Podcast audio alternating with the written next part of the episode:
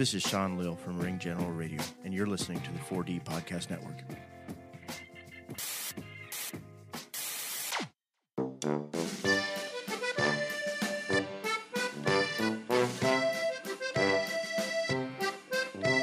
Welcome to a One Pint Stand, a Minnesota craft beer podcast brought to you by the 4D Podcast Network. This show is all about talking beer, and hopefully you'll still respect us in the morning. So grab a cold one and don't go anywhere. The show starts now. Welcome to another episode of a One Pint Stand. My name is Dan Bobian, and I'm your host for this podcast about beer. This is our first episode of 2020, so Happy New Year to everyone. Hopefully, your winter holiday season was great and you're ready for some engaging and fun beer talk because we've got a doozy for you folks. I decided what better way to kick off 2020 than sit down with the minds behind the madness at HeadFlyer Brewing Company. So, last week, I went over there and Neil, Nate, and Shaun and myself sat down, had a few beers, and talked about 2019, the, the year that was. We looked into our crystal balls or gazed longingly into our goblets of stout and tried to predict what was going to be happening in 2020 and just had an overall fun beer conversation about some of the awesome things they're doing at HeadFlyer and some of the fun things that are happening in the state of Minnesota regarding craft beer. It was a great time, and we drank some great HeadFlyer beers. So here's the interview. Prost.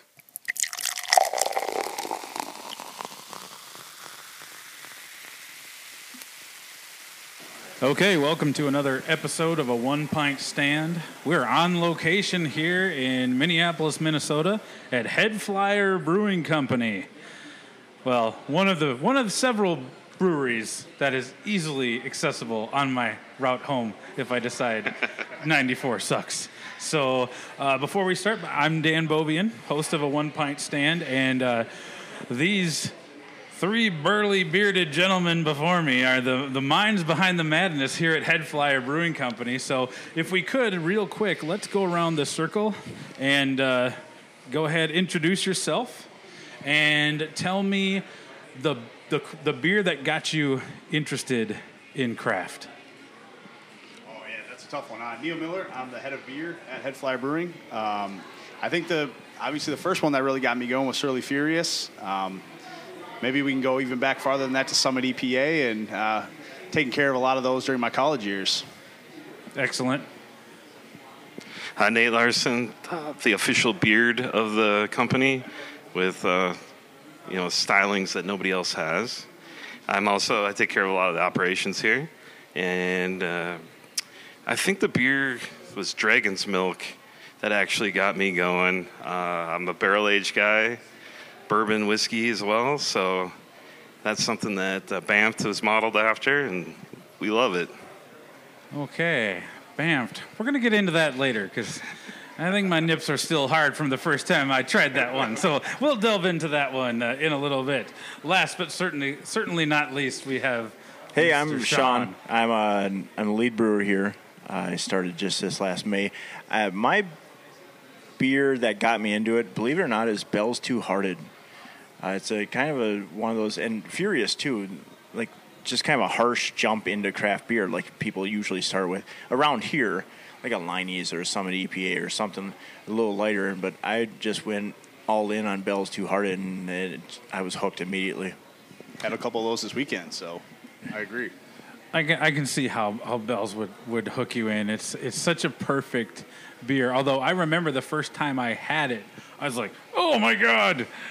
They put liquid liquid sandpaper in here?" It was so like aggressive because my palate wasn't used to hops, and Right. now, oh, just uh, actually, the third autumn brew review I went to was I think in 2012, and Northern Brewer had a stand there, and they were doing this thing where like if you if you ate a hop, you could you got a free T-shirt and a pint glass, and I'm like, oh, I can do that. That'll be easy.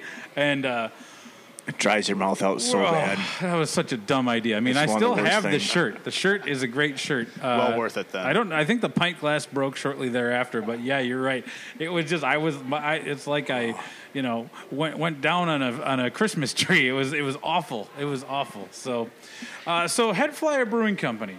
You guys have been around since April of 2017 give us the quick little walk down memory lane. Tell us about how HeadFlyer came to be, um, what you envisioned when you, you know, if if I'm if I'm guessing, probably the ideas probably came because, you know, you had some beers one night and you're like, hey, you know, we're into beer. Let's do our own thing. So I want to hear about how HeadFlyer came to be, and specifically how you settled on this location. I think it's a great location. It's a perfect building. If you haven't been down here, we're in the Miller Textile Building. Um, kind of like, is this considered Northeast? Yep, this is Yes. kind of the, the southwest corner of Northeast. Okay, okay. Beltrami neighborhood. Okay, So the Beltrami neighborhood. Okay. So, yeah, tell, tell us, for those who are not familiar, give us the, the tale of HeadFlyer. I'm, I might start a little so, with uh, so Neil and I had corporate gig together, and uh, I was the recipient of many really tasty growlers, and he would bring them in, and I was the critic, and still to this day probably am, and both Neil and Shaun could attest to that. And um, one day we're at a happy hour, and over a little bit of drunk talk, Maybe many beers. said, "Hey, we we want to get a brewery going. Should we do this?" And then the next morning, after sobered up a little bit, he asked again, and I said, "I think I'm still in." So that was a good thing. I'll let Neil go a little bit on his yeah, perspective. Yeah, I think definitely it was you know getting getting really into craft beer uh, as consumers and uh, as a home brewer. I homebrewed for about eight years, and like Nate said, you know I shared a lot of them with him. Uh, I really started out in my garage and just you know enjoying enjoying being part of it, and not really with the intention of doing anything other than having a sweet setup in my garage and enjoying drinking beer with my friends. So um, kind of came from that and you know, the more we got into it and the more we enjoyed from it, we said, you know, hey, this is something we're super passionate about. We want to find a way to um, find our own place and to be able to make kind of our own legacy in the craft beer world here in Minneapolis.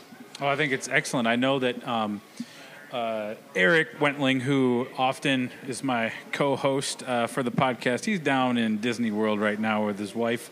I saw an Instagram photo of him holding a lightsaber.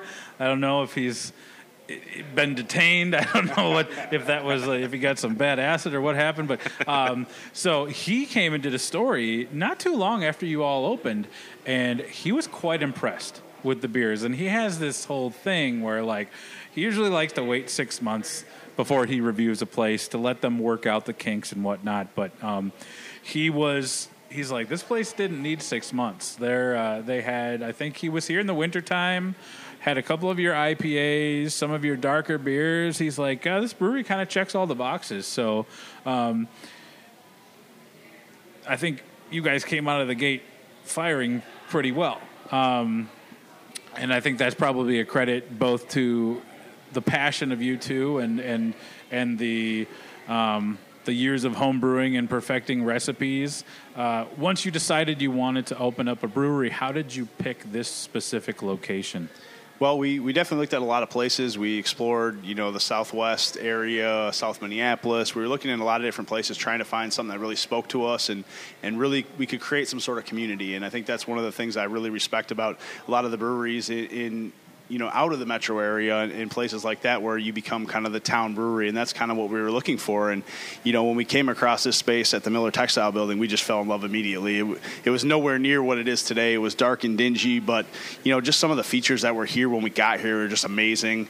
Um, and we we kind of knew right then that this was our spot, even though we you know we could, we couldn't really walk around. And when we got into the brew house room, um, the floor was sloped like a skate a skate park and we were a little we got some vertigo we're just walking around in there but you know somehow it really resonated with us. I mean part for me is just you know kind of seeing my last name on the side of the building. It felt like there was a little bit, bit of fate going on there. So um, we we just really kind of felt like hey this was our space and, and knew we could kind of create what we we wanted to do here.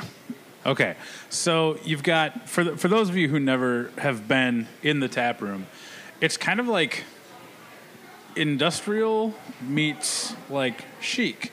I like the, the art on the walls is very modern, but then you've got like you know you walk in from the parking lot and you've got um, you know wooden floors that have definitely seen some things, the exposed brick, um, yet it doesn't feel it doesn't feel uh, like uh, un un unfriendly. Uh, It doesn't feel harsh. It doesn't feel like there's like sharp edges. So, was that on purpose, or how did you how did you come upon the design for the tap room? Yeah, we really worked with uh, a couple different people to kind of make make that our reality. But for us, that you know, that's kind of our style. You know, we, we like to be kind of clean and modern, but at the same time, there's such great features here that we didn't want to take away from that. So really, our design philosophy was take all the great things are here and, and don't mess them up. You know, kind of emphasize them and keep them there, but at the same time, add some of those modern touches. You know, kind of the bright white, the tile, the fireplace was really a big one for us because we thought that that added a level of coziness so that you could kind of come in and feel really comfortable and, and kind of take away from some of the hard surfaces that we have in here. Um, so it's kind of a balance of those types of things to really get it to a place where um, it wa- it really had what we loved about it, but at the same time, you know, we kind of added that modern touch to make it what we wanted it to be. Yeah, Yeah, we definitely wanted to be a like a warm gathering place and uh, just a comfortable, unpretentious place that you'd want to come and enjoy some beers, and that was the big thing. Uh, even our tables. So you talk about the floors and stuff. These were the original floorboards from the building, and Neil and I spent Oh, awesome. lots of hours pulling big ass nails out of these things. I think we broke three hammers.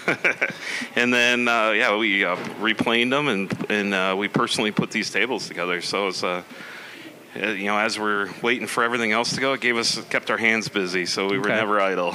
Yeah, that's good because uh, you know you want your hands to be busy when you're in a brewery, or else bad things happen. so, head flyer, where did the name come from?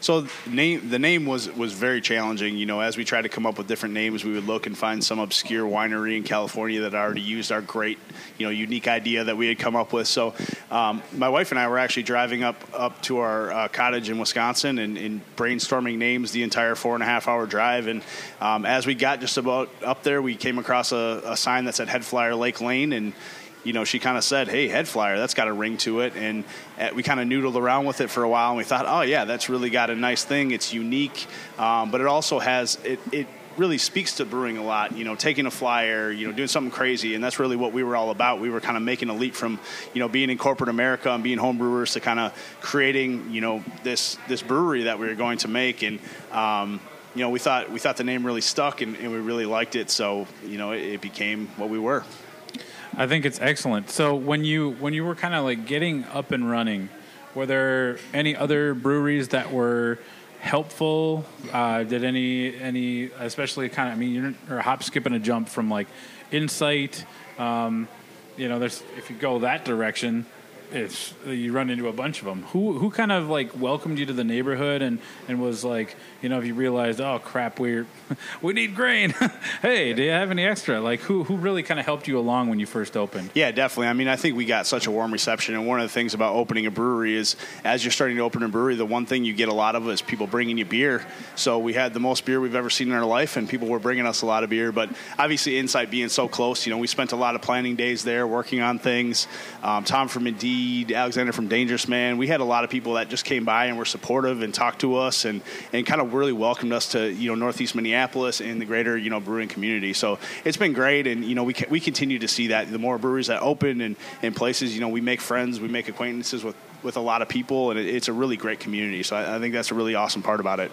Yeah, when we uh, first were looking at Northeast too, going back to the building site, some people said, "Well, that's loaded with great breweries. What are you doing? Are you insane? Why are you doing that?" And I'm like, "Hey, to be with some of these these other breweries is a, a complete honor, and uh, you know we understand that, and we we love it as a family, and that's uh, how we look at the Northeast. Uh, so it's a great space to be." Well, I think one one if you if you've been to you know and, and now I would I would even lump the Twin Cities in, into the an area where like people could travel here for beer and really pack a lot in in not having to travel too far. So I would imagine that's one of the huge perks about this location. Is I, you know, when people come to visit, they're like, "Where should I go?" Everybody says Northeast, and you can you probably get a lot of people who are kind of doing brewery tours or like just like you know hopping around on a Saturday. Um, and you guys have a, you, I mean, you guys are right on East Hennepin. So as far as a as a traffic perspective, that's pretty much a gold mine location yeah, yeah, from that regard. Yeah, definitely. And, and being really close to 35W, we get a lot of people that are kind of driving, and you know, this is a great entrance or exit point to Northeast. So as you're going around to try to find breweries, you know, you can find quite a few very close together and kind of make a day of it. And um, you know, at the same time, we feel like we kind of have our own little space here in Northeast, and uh, we really like that that. But uh, you know, at the same time, it is great to have people that can come out and visit a lot of great breweries in the same area, and, and us being a part of that list. So For a while there, I wanted to put uh, the traffic sign up for 35W, so like whenever it's real busy, like you might as well just swing into HeadFlyer for a few hours. I mean, it's not a horrible idea. Either sit in traffic and be angry, or do a few uh, Exactly. you know, 16 ounce curls at the bar and get get your workout in. I like that. So let's let's talk about the brew house. Um, what size brew house do you have, and and what what's your capacity? How many barrels did you guys brew in the last year? So we have a 15 barrel brew house um, from ABE out of Nebraska. Nate and I have a, a pretty incredible story of driving out there and, and brewery hopping the entire way and getting to go down there and check out their facility. So that that was another great experience that we kind of had before all of this started. Um, but we brewed about 1,000 barrels this year. Um, we have capacity to do more um, as we get into you know uh, more availability outside the tap room. Um, trying to do more styles and make it more available. I'm curious to what Shaun thinks of our uh, brew house since he's been working it pretty hard for six months. What do you mean? Like what I think? I it's a great brew house. Uh, It's a good setup. It's big. Like I don't know. There's not So- much to think about it. When was your exact start date, Shaun? May twelfth. Okay, We May brewed 12th. Banffed on my first day. Yeah, double batch of our barrel aged uh, stout first day. Was that on purpose, just to see? Okay, let's see what the rookie can handle. Yeah, he's either he's gonna either leave crying or he's gonna you know fit right in. So I shoveled out a lot of grain that day. Yeah, yeah. So, Shaun, you were you did the the brewing program at DCTC, DCTC, yep. right? What, Yep. well, how was that experience for you? It's fantastic. Uh, Okay. Jeff Merriman is the professor down there. I think we all know Jeff here, and he's a great guy, uh, super knowledgeable. Um, one of those guys that he has been around the brew industry forever. Uh, he worked at Northern Brewer at the time. Um, he had helped open like Boom Island. I think he helped with Steel Toe a little bit. So he just had a ton of knowledge to give us uh, industry wise. And then uh, we also had internships where we all got sent uh, to a different brewery. Uh, I did my internship at another brewery, and they were fantastic as well. They taught me a lot. Uh, it was it was everything from like the history of beer through like a Cicerone style program, all the way through brewing in a brew house. You know, with your internship, like learning learning a lot of cellar work, a lot of tons of cleaning because that's pretty much all, all that brewing is. Yeah. Yeah, so it, it was a great program. It's it's a short program, and, it, and they cram a lot into it. So what? Because you, one thing you all three of you have in common is you started in a in a different industry, you know, and, and kind of like found your way to beer. So, Shaun, what what did you do before you started brewing? I was a paralegal. Okay. Actually, yeah, I was a paralegal for a law firm out of state, so I worked from home uh, miserably. And then uh, when that brew program opened, my wife and I had younger kids at the time, so it was one of those things like, can we really afford this? And then I came home one day. She's like, I signed you up for that program, by the way. And I'm like, oh, oh, okay. And Nice. she's been, you know, without her, I don't think I would have ever gone through that. And and been here at this point because, and she's just been supportive and, and pushing all the way and doing whatever she can to kind of help me chase my dream down. yeah, we definitely wouldn't be here without supportive spouses. So yeah, let's uh, let's yeah. make sure we say that's, that. that's They're usually that's usually a, com- a common common denominator. Now we didn't ask. I, I, I should have asked about um, your your your brewing background. Um, you guys started out at home brewing. Did you do any formal training Yeah, so I did the American Brewers Guild program out of Vermont, uh, Drop In Brewing, um, which was another yeah great experience, uh, opportunity to learn a lot of stuff, and also go out there and get hands on. Um, at the same time, for me, I think I was exposed to a lot of breweries and a lot of you know kind of that new the Northeast style you know was really coming up at that time. So going out there and really experiencing that, visiting a lot of different places that really I think shaped a lot of things that we wanted to do here at HeadFlyer. Okay, that's that's excellent. I, I think that you know obviously passion is an important part of it but i you know you go to you go to breweries um, sometimes it's it's pretty obvious that there was no formal training. Some people get lucky you know some people just have a knack for it. Um, when we're talking about the, the the the training of the art of brewing what you know you said it's a lot of cleaning I think there's Yep. a there's a there's a romanticism around brewing. You know, they think about you know writing recipes or just you know standing there in the morning, look in the mirror, you know, fluffing out your beard. You're like, hey, it's gonna be a good day. I'm gonna I'm gonna be uh, Well, everybody wants to be a brewer until you have to do the work. right. So It so does. It does sound like you're describing Neil pretty well, though. that's that's true. I mean, Well, I've heard stories. We know that's not true because anytime anybody says, "Hey, this is going to be a great day," and they don't knock on wood or stainless steel, it's not going to be a great day. You're gonna your brew house or something's going to find a way to make your day a little bit challenging. So so let's let's talk. What were some of the what were some of the growing pains? Or like you know, you guys you guys have been around now a couple years, and and obviously the the tap room's established. You know, you have a good brand, uh, good beer. I should we should mention that I'm drinking What what? what what what. Okay, so it's this is a now we're we're recording this on Wednesday. Yep. Gonna edit it, so it'll be it'll be on tap by the time you hear this. But Yep. we're getting a little sneak peek. Yeah, this absolutely. is- We're going to put this on tap uh, tomorrow officially. Um, and this is a, a really popular beer we made last year uh, featuring Galaxy and Vic Secret hops. Um, and we're yeah we're really excited to have it back on tap. Have another opportunity to brew with those those kind of exclusive, hard to get hops. Um, but Vic Secret's one of my favorites, and um, I think this one really hits. And, and it kind of speaks to a lot of the things that we've learned over the last year because we're continued continue to kind of evolve our craft and evolve um, our techniques in order to get kind of the greatest beer that we can create. And um, I think this one is another example. I think our Wakatu that we did last uh, batch was also, you know, kind of a great one that when we can get hops like Nelson and Galaxy and some of those, I think um, those are really fun to play with and kind of make, you know, some unique styles. I think this beer has, if, if it for me, it's got a lot of nice aromatic nature, uh, very fruity, juicy. It's almost like kind of pineapple at first, little sweetness, but then you get that little, and what I really appreciate, that kind of pithy. Almost like you Yeah. bit into the peel, little bitterness, just just to balance it out, and it's really smooth. Um, it's just very well well balanced, and I think that right now with a lot of IPAs, hoppy beers, and I would say malty beers too. You know, the, the the biggest area where a brewery can miss is that they don't think about balance. You know, Right. I want to when I go out drinking, I don't want to just be a one and done. I want to sit down. I want to have a bunch of them. I want to have a conversation, and I want to be able to like relax. And I could drink this beer all night long. So this is fantabulous. So what? What? How? What's the ABV on this beer?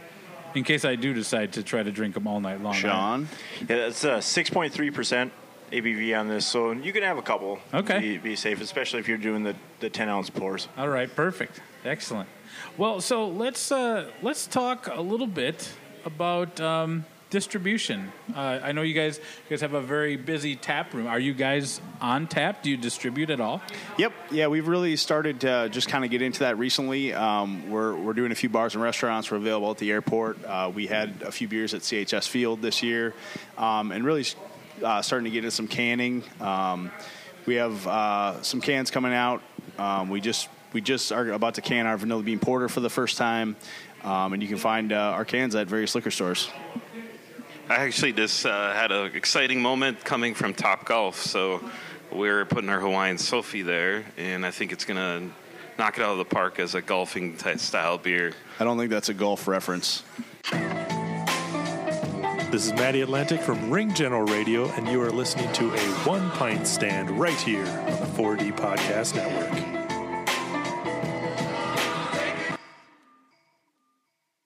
Hey, thank you so much for listening. Hopefully, you're enjoying a one pint stand.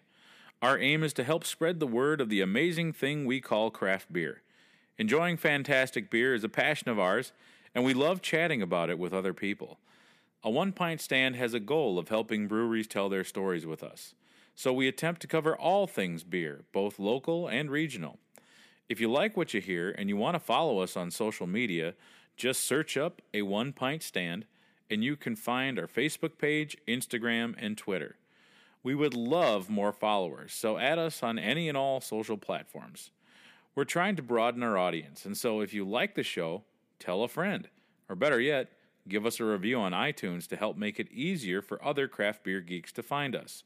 Lastly, we're being brought to you by the fine folks at the 4D Podcast Network.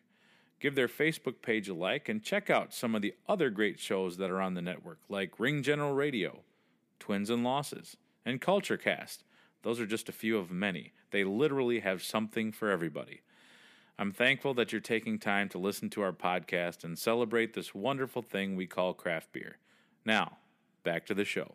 So, we, uh, I want to ask you, you know, so we're, we're, we're, we're January 15th, okay? Two weeks into the new year. As, as you guys look back, so you guys, you guys know the local scene fairly well.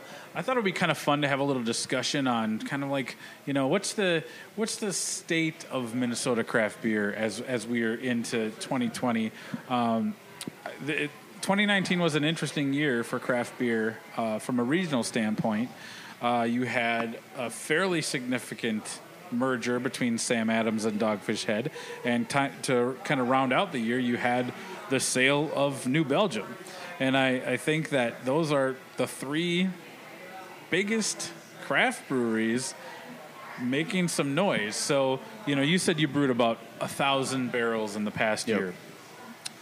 You guys are fairly, I would say, as far as Minnesota breweries are concerned, that's toward the lower end, kind of medium low. Um, what are the challenges? What are the challenges that you face compared to somebody who's maybe brewing like twenty-five thousand barrels? Yeah, I think it, I think in as you go from different sizes, I think the challenges are the decision to get smaller or get bigger.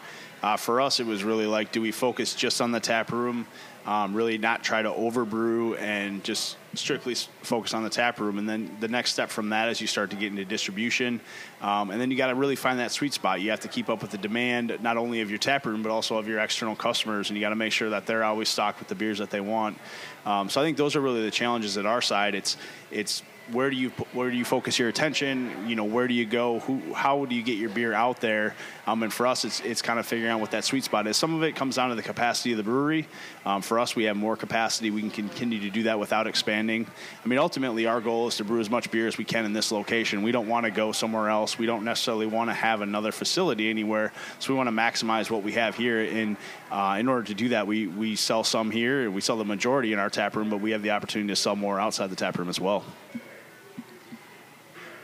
Yeah, I, I, to go along with that too, is like the the taproom focus was to hone our hone our craft. We didn't want to go to market outside before we felt really confident about everything we were delivering, and you know, we're honest people. We got better and better.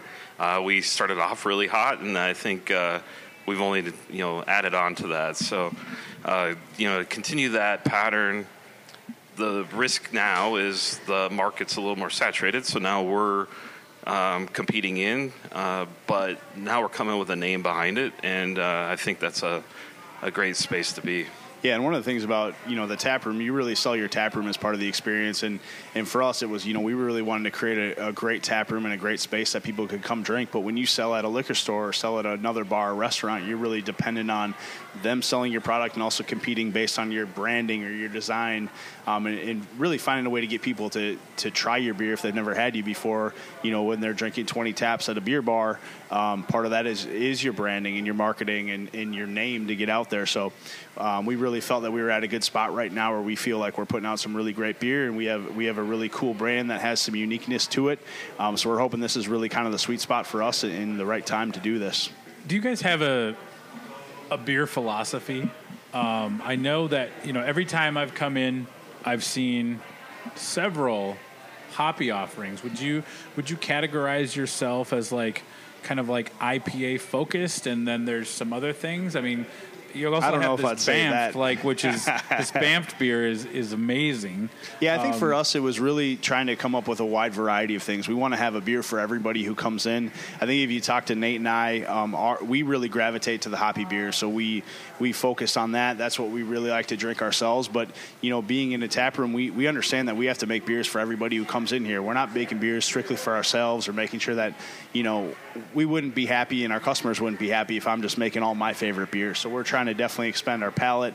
We have light beers, um, we have dark beers, and, and you know Nate said we're, we're both kind of into bourbon and whiskey as well. So you know, uh, playing with barrels is, is pretty awesome as well. So Yeah, and I, I typically am kind of a mood drinker too, as far as uh, beers. So um, I'll gravitate to almost every style. And one of the thing is, the things was to have uh, some like we keep saying something for everybody, but we have a kettle sour program that we're we're moving. So we always have Radiant Baby on tap, but then we we dabble with other ones. We've had some success, and you know you'll see a lot of baby themed stuff with that style uh, you'll get into the hazies, and that's kind of our hip hop stuff. And uh, we definitely have a porter that people really go to. So it's kind of have that dark, have that uh, rich, the barrel aged, have the hazies.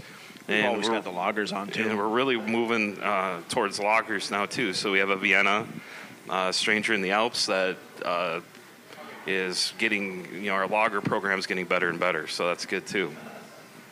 So as we look back on 2019, uh, one thing I noticed when I was traveling around Colorado that I didn't notice in the past, and uh, Colorado's a, a for for beer and just overall enjoyment of life, um, a great place to go, but definitely a, a bucket list location if you're into beer. And one thing I noticed this summer that uh, most of the tap rooms that I went into had three or four lagers on, and that was not something that I ever experienced in the past. And I noticed it around here too.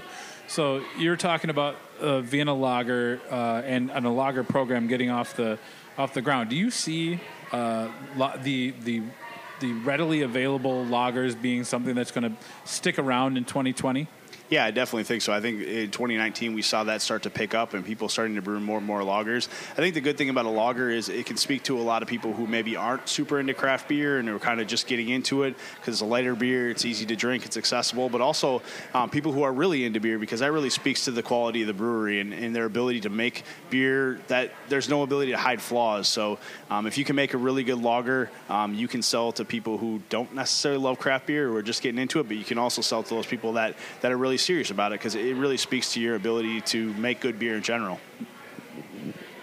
Well, and I think you know um, one of the other big trends of 2019 that I think is going to stick around in 2020 was hard seltzers um, and lower calorie options for because and, and that's and that's one thing and and I don't I don't think a lot of people say like well we have to have something for females to drink which is total bullshit. I want to I want to kind of We do, Bamfed. debunked right exactly exactly um, i want to kind of debunk that idea that women only drink light beers or something that you need to put an orange into or something like that i think that's very demeaning and and so like you know for a lot of breweries to have low cal options for everyone you know some people like to like to watch their liquid caloric intake N- present company excluded I, Well, we're, we're all very svelte I'm, here, so I'm not. Uh, yeah, exactly. Uh, nobody, nobody's gonna worry about me uh, needing to eat a sandwich anytime soon. So you know, but it's it's nice for people who are kind of like wanting to limit their caloric intake um, to have those options. Do you have you guys thought about hard seltzers. Do you guys have a hard seltzer? or? We haven't done a hard seltzer, but we, we're definitely thinking in that area. We're trying to come up with gluten friendly, low-cal, um, even NA options look like they're they're going to be very popular, and I think that really speaks to you know our desire to be able to have something for anybody who comes in here. It's not really about who you are or what you represent. It's what what do you want to taste, what do you want to drink today, um, and how we can get people that say, hey, I'm going to come in here and kind of enjoy the aspect of of being in the tap room, and I'm going to find something that really speaks to me. And even if it comes down to it, hey, we have craft soda, um, and we want to just make something that when people come in here, they feel comfortable that they can participate in kind of the social activities of a tap room, and um, we- we're kind of speaking to them as well. I'm thinking from a business standpoint, it's not so much that, that you're looking at the tap room and you're seeing like women aren't drinking or men aren't drinking um, beer, like gender wise. It's the people that have water. Is like, what would they drink in place of water? Like, what can we sell them? right. Like, is it a seltzer? Is it a like a hard cider or a, a graf, something like that? Um, anything that you can that, like I said, from a business standpoint, you can sell them. Yep, and I think you have it. You a lot of times you'll have a group of people that will come in, and you know if you if you're with a group of you know six people or so, you'll you'll probably find someone who's not into craft beer. You might have one person who's really into craft beer, and you got to find that balance so that everybody in a group of people can you know find something that they that they like that they want to do. And yeah, we're trying to get people into the tap room, so we try to speak to those and we try to brew what people want in order to do that. Mm-hmm. You got to be careful what you talk about with the the seltzers thing because Shaun has a story about White Claw that you might want to share with us. I don't have a story. You guys have the story of the White Claw. I didn't even know about it. Was this one of those things that uh, happened after somebody said there's no laws drinking claws, and you woke up the next day in the middle of If it a- was, it was behind my back. It was before I worked here. Ah, we came in on my 40th birthday last winter. Oh, I th- You know the story? Well, I think I I've either heard it or I no, I saw you like the next day. I think that was it. Probably. He was probably in really good shape after that, but yeah, we like to give him a hard time. He's our official seltzer taster. Was that the uh, night of Andy Gillen's birthday? Same night. Yes, Yeah, I, so saw I saw you. you I saw that you night. at Yep. Blackstack. Yeah. Okay, that's what it was. Yes, you you would look like you had had I a tied one cocktail on. or two. well, you only turned forty once, so that's a perfect reason Right. to go out and Thankfully, get a little ham boned. Yeah, yeah. No, that's that's what it. Yeah, I, I remembered that. Yeah.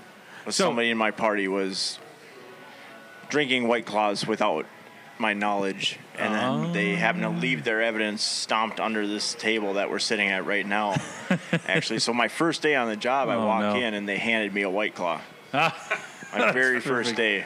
Uh, talk about an initiation. Yeah, The double batch of Banffed, and I drank that White Claw too. well, yeah. I mean, Of course. waste not, want not. I mean, yeah, it's it's interesting. So, um, is there is there any beer style that uh, that you haven't brewed that you really want to give a try, or you know, maybe maybe you brewed it once, you're like, you know, I really want to do that again, make make a tweak to it, or or maybe try this different malt or something like that. You know, I'd imagine a lot of a lot of the fun of being at a brewery is like seeing something come off really well, and then you're like, okay, Put can we make on it better, or Right. what can we do? What can Yeah, we yeah. play with?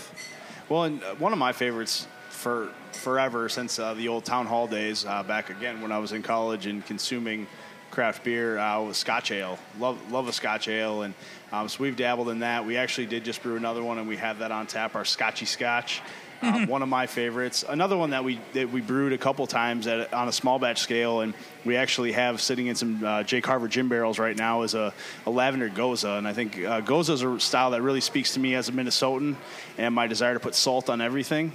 um, so the kind of that salty, briny flavor of gose just really hits, and you know that's I don't think that would be my traditional area of favorite style, but something about a gose really resonates with me, and uh, we're really excited to have that one coming out um, soon. Okay. How about you, Shaun?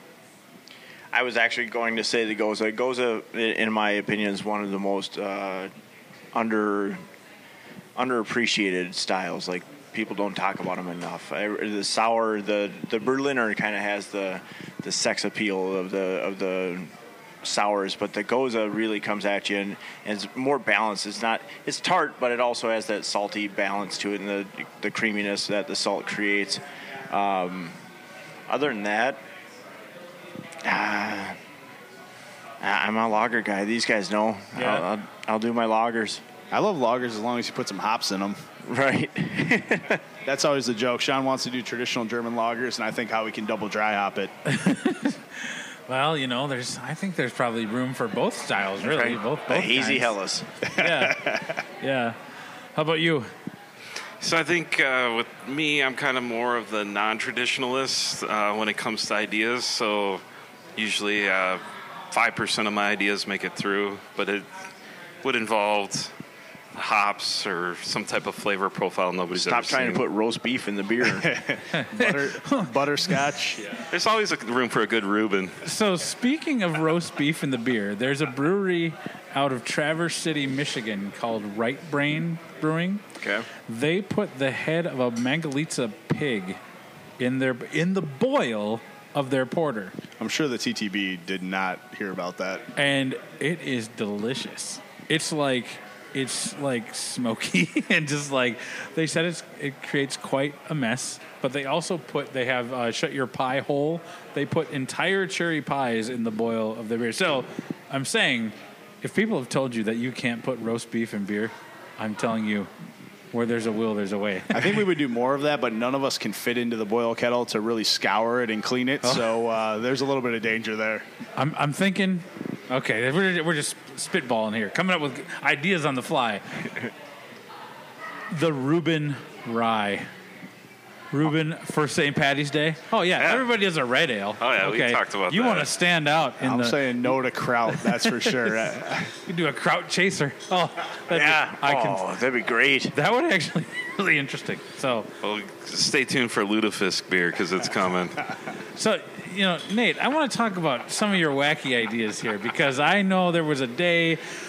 Was it about maybe a year or so ago, year and change, when it was for one of your anniversary parties, and you you you, you recreated a very famous album cover through some magic of Photoshop or what, but basically All was- practical effects, really.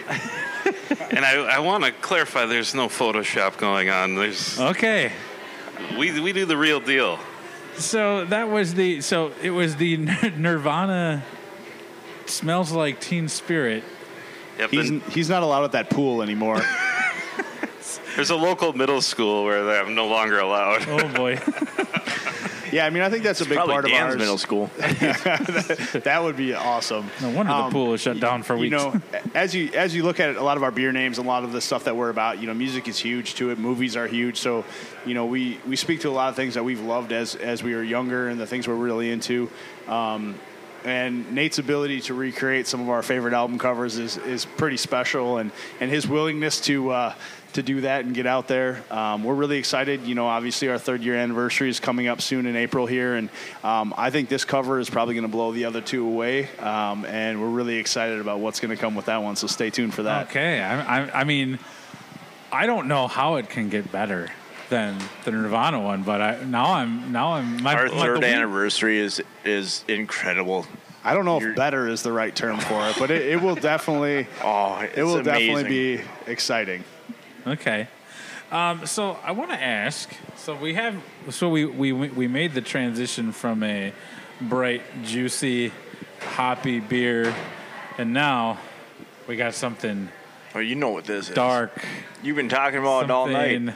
something velvety, something you got to use your Barry White voice for. Yeah, so yeah. this is the Banffed barrel aged MF Diesel. MF Diesel.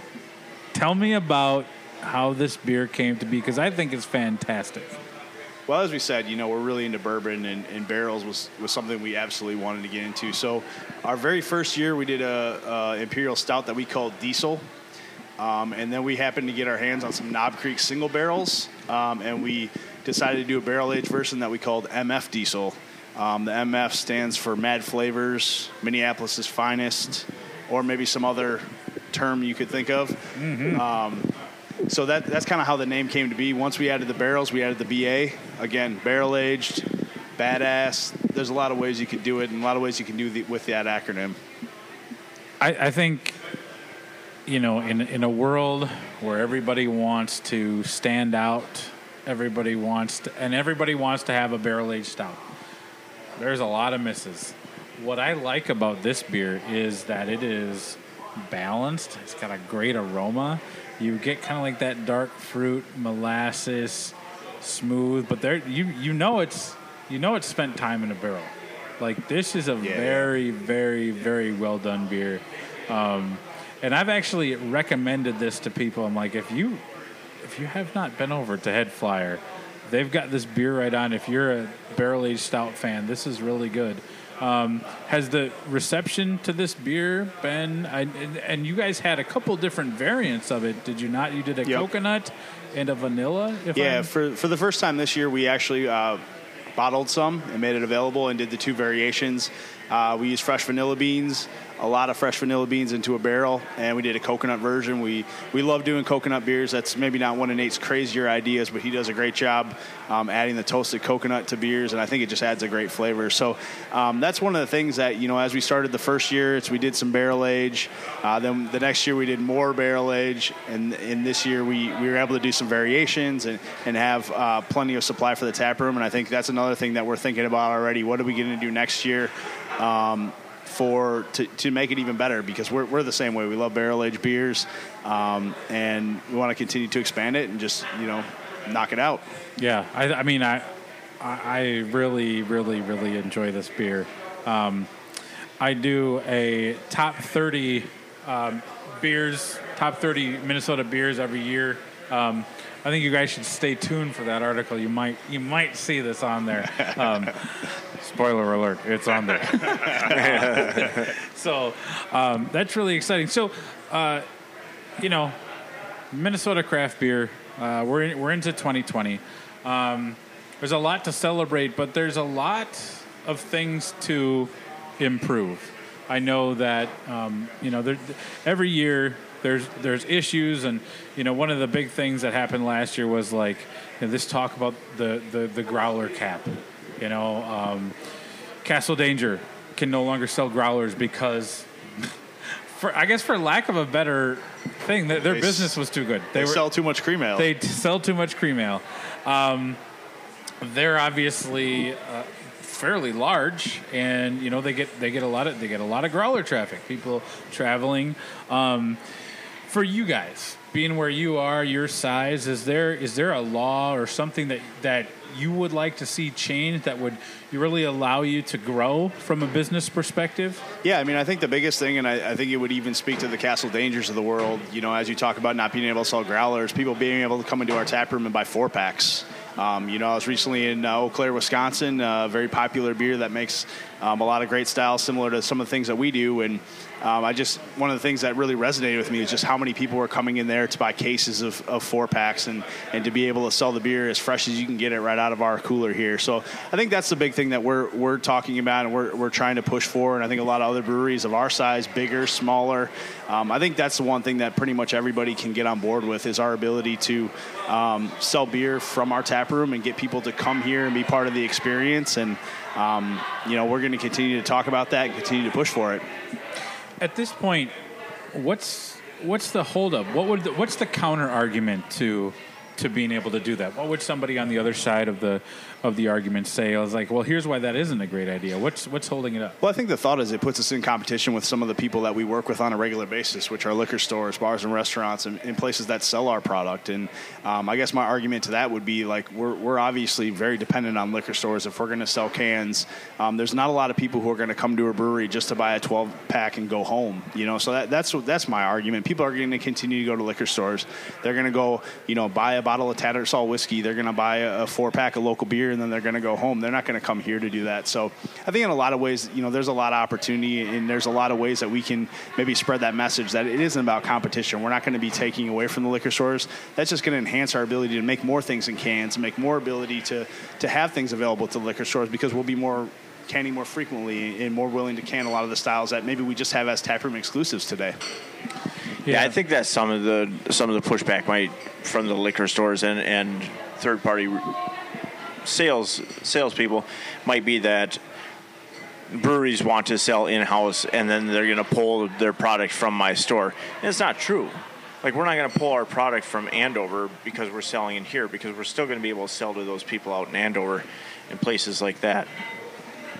Yeah, and I think that gives us the ability to reach a lot of people in different places. So we're going to continue to be very, you know, close partners with those liquor stores because they not only sell our product and they're, they're vendors for us, but at the same time, I think they give us the ability to reach people that we maybe wouldn't. And we see a lot of partnerships when we go to places like that, and they're they're they're talking for us, they're selling for us, and I think that's probably one of the things that we need to get past is how can we be better partners and how can we work more together to make that work and to make everybody happy in that situation. So where do you guys? Uh, I know that when I was here um, around the in, for the Oktoberfest, you guys had a really fun Oktoberfest event with some axe throwing and some great beers on tap. Um, you guys did a collaboration with Giesenbräu. You've got you guys have done a couple different things, and I know that from following you know some of you guys on social media. I know you were doing the speedo run down there, uh, down there in New Prague. Yeah. Uh, ho- hopefully. Nobody got arrested. Hope you. Hopefully you stayed on the year. track. Yeah. No frostbite didn't, either. Didn't find yourselves in any uh, middle school pools. But um, how did how did that relationship uh, with Giesenbräu uh, come to be? Yeah, so um, Giesenbräu, yeah, I happened to go down there for uh, visiting a friend, and I stopped in, and they actually recognized us through our social media platform.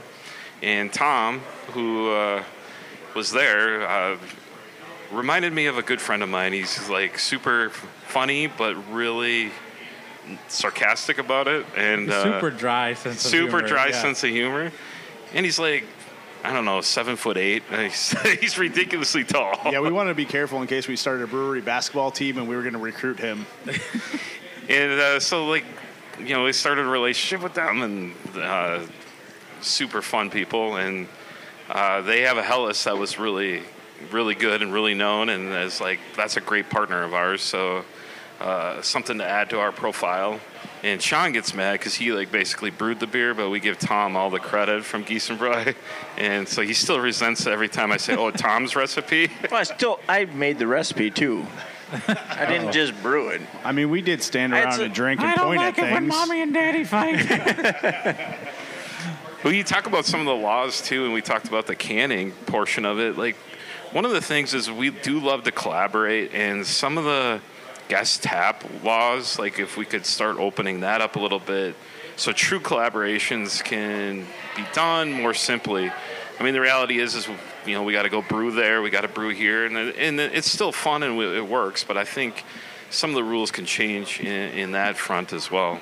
Yeah, I think we definitely see more of that, and um, people would be more willing to do that if we if we could kind of exchange and we could share beer and have have a collaboration that we would be able to do at both. So right now, some of the logistics make it challenging, and and kind of that commitment to you know doing a home and home. You're you're playing a series like you're a college, you know, hockey team or college football team or something. I think. I, I mean, I I could not agree more. I know a, a number of years ago, uh, New Belgium and Indeed did a collaboration, and, and it was so weird because you could not get. Like they only could have it in the tap room, and then they got to do it over there, and it's just like, I don't know. It's just one of those things that again gets back to like, what's the what's the real reason why this can't go? Like, what is it going to harm? Yeah, that one I, I really I, I can't find much of a downside for that one. I mean, one of the things is we're not, you know, we're not going to just put a bunch of different people's beer on in our tap room. So one of the things that, as we've talked about that, you know, maybe our ability to have. Um, like a, a hard seltzer or a cider beer, some of those uh, opportunities might be there. But I think for us, it's really just, hey, let's make collaborations more frequent and, and more um, beneficial for both parties. Yeah, yeah. So you've got an anniversary party coming up in April. Um, are you? Are there going to be some, some special anniversary beers in the works for that? Uh, anything you are at liberty to talk about, or anything you you guys else have uh, coming down the road? I know there's probably going to be a wacky photo shoot involving some. Some, some moose for the beard and maybe a maybe a merkin. I don't know. Tell me, tell me, tell me more about what future things that people can look forward to here at HeadFlyer. Yeah, I think that's what we try to we try to always do with our anniversary parties is really try to come up with some really exciting beers and things that we're really passionate about. Um, and, and we like to kind of theme them along uh, along with you know kind of our inspiration, which is our album cover, and um, you know going going back to our first anniversary when we did the Biggie um, Ready to Die album cover, and, and it just it was it it was a super big hit, and we we came up with that again after having a couple beers one day, and we were like, you know, it'd be really great is to have a baby and have a baby celebrating its birthday, and then somehow it became Nate was the baby. Um, and you know that it just you know that's the fun part about this. You know, it's it's great to make beer, it's great to drink beer, but you can kind of just say, sit around, hang out with your friends, and, and come up with crazy, wacky ideas on how to market it. So I think that's a big one. We're gonna we we have a really great idea. Um, you probably you probably will recognize it when when it happens because it might have come from a conversation we had while you were hanging around. Um, so I, I think, I think, I might know what you're talking about. okay. So, um, and then what we do there is, you know, we kind of take that and then we try to um, theme some of the beers based on that. And I think for us this year, three is a great number. Um, so we'll probably do something that's kind of speaks to our style again. Do something. Uh, uh, triple dry hopped hazy IPA to get the number three in there. But uh, as I mentioned earlier, our barrel aged um, lavender Gose is going to be featured um, for sure, and that you know we're really excited about that because you know as, as Shaun and, I said, you know that's a style that I think is really underrated and underappreciated, but um, we're really excited about it. And you know working with J. Carver, and, and their their gin is outstanding, their barrel aged gin. So to get a chance to put some beer in those barrels was um, pretty exciting for us.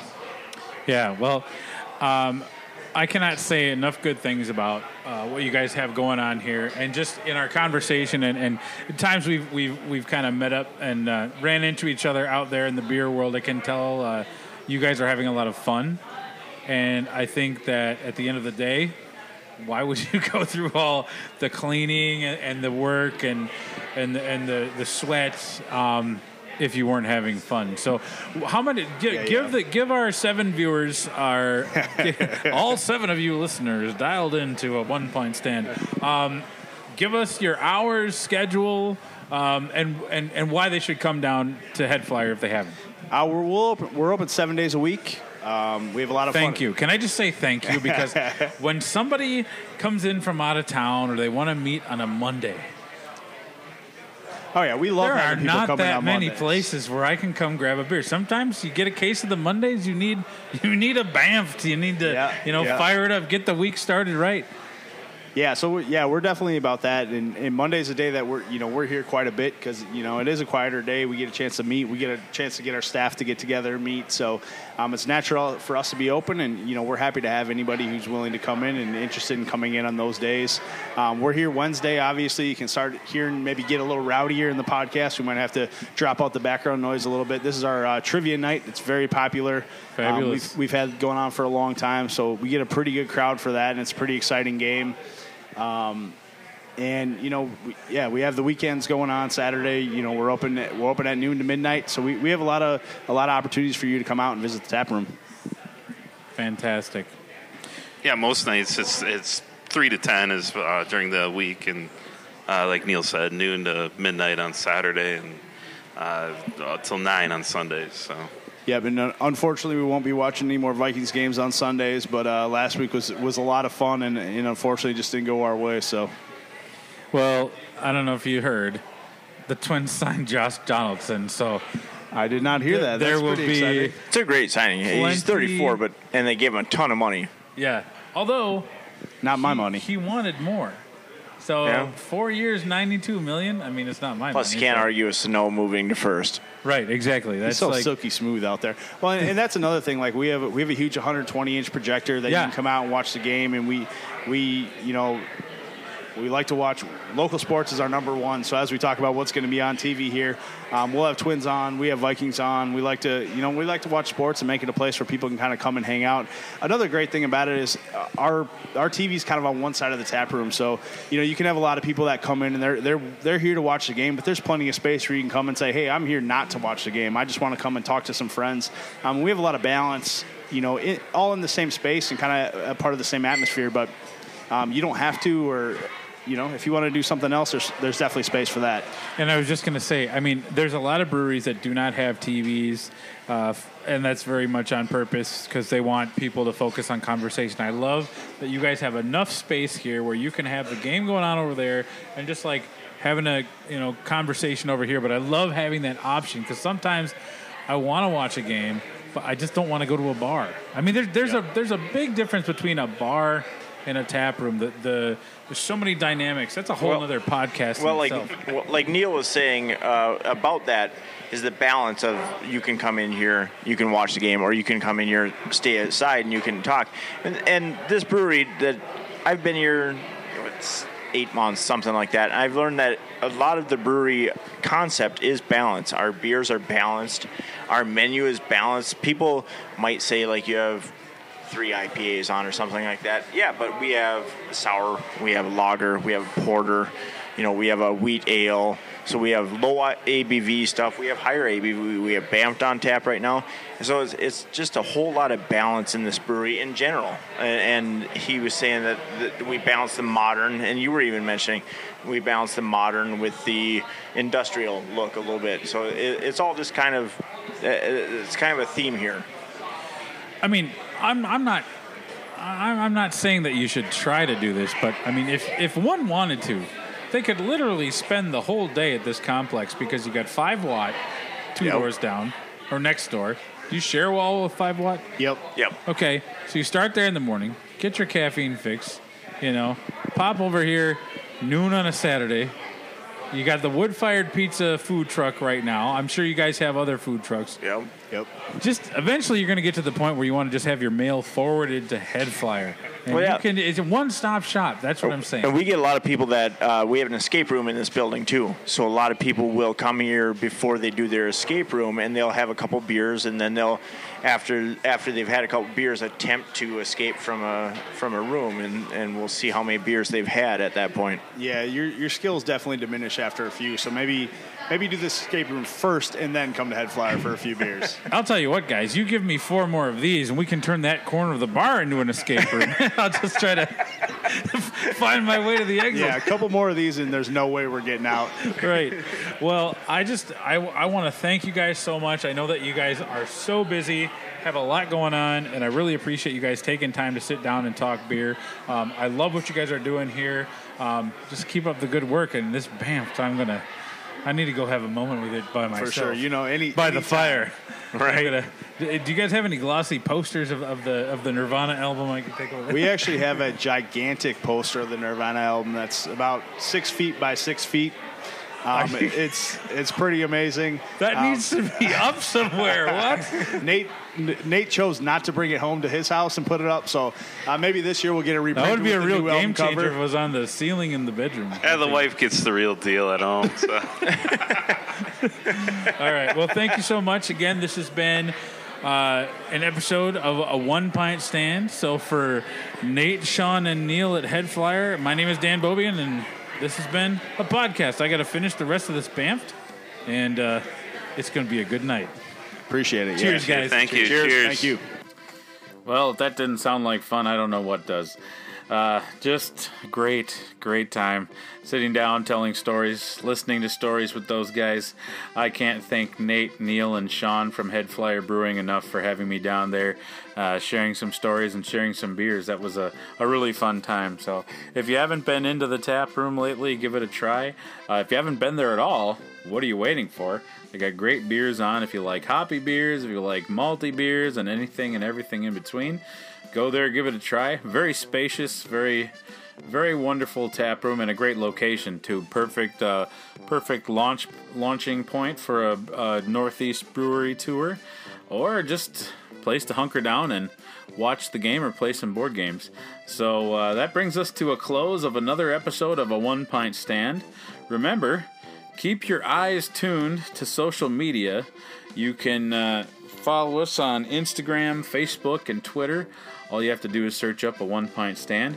And we're always looking for a nice iTunes review to get us higher up in the queue for all those beer geeks looking for more beer podcasts. We want to be able to make it easy for people to find us and, uh, you know, we, we we would always like to grow our audience. So if you if you know somebody who listens to craft beer podcast, give them a give them a give us a shout out. We'd love to hear uh, we'd love to hear what they think about what we do. Um, so if you want to have us come on out to your brewery and talk beer, give us the lowdown on your story. Don't uh, hesitate to contact us. Just message message us on Facebook or DM us on Twitter, and we can make that happen. So um, I want to thank you for listening. I want to wish you a happy 2020. I'm excited to see what this year will bring for Minnesota beer. Uh, the, the breweries just keep popping up, and I'm excited to visit more of them. So, this has been another episode of a One Pint Stand, a Minnesota craft beer podcast where the pants stay on, but the caps come off. Prost.